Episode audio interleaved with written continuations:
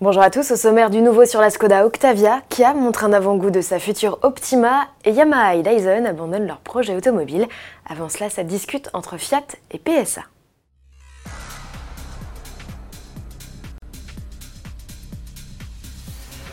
Après l'échec des discussions avec Renault-Nissan, le groupe Fiat Chrysler reprend finalement les négociations avec PSA, entamé un peu plus tôt dans l'année.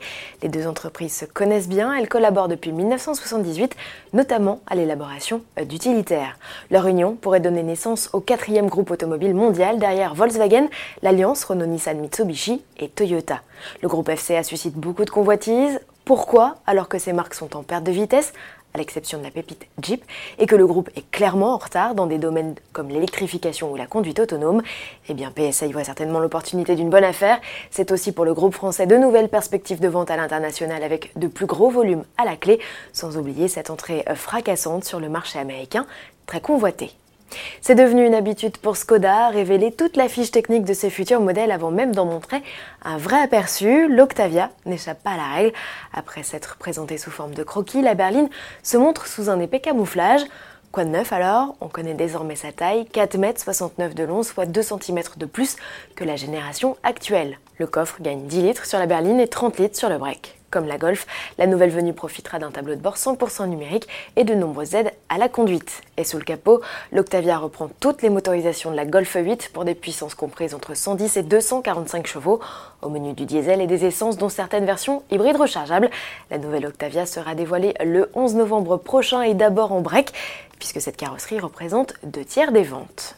En bref, puisqu'il est question de berline, Kia a dévoilé une image de sa future K5, notre Optima, et quel changement radical de look pour la berline de deuxième génération. On croirait presque avoir affaire à un concept. Pourtant, Kia l'assure, il s'agit bien du futur modèle de série coréen. Logiquement, le marché européen devrait aussi avoir le droit à cette version profondément transformée. Enfin, d'en rencontrer, le modèle mène une carrière plutôt discrète et seulement en version break. À suivre. En bref, toujours, clap de fin pour Dyson et son projet automobile. Le fabricant de petits électroménagers qui voulait lancer sa voiture électrique en 2020 n'a finalement pas trouvé de financement. La société va toutefois continuer à travailler sur ses batteries à électrolyte solide, techno plus performante et durable que le lithium-ion. Enfin, chez Yamaha aussi, on freine sur l'automobile. Les différents modèles réalisés en collaboration avec Gordon Murray, le papa de la McLaren F1, ne passeront pas le stade de la série, faute de pouvoir trouver la bonne idée pour les distinguer de la concurrence. Yamaha avait pour ambition de lancer une sportive.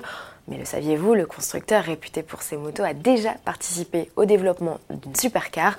On lui doit effectivement la mise au point du V10 de la Lexus LFA. À demain.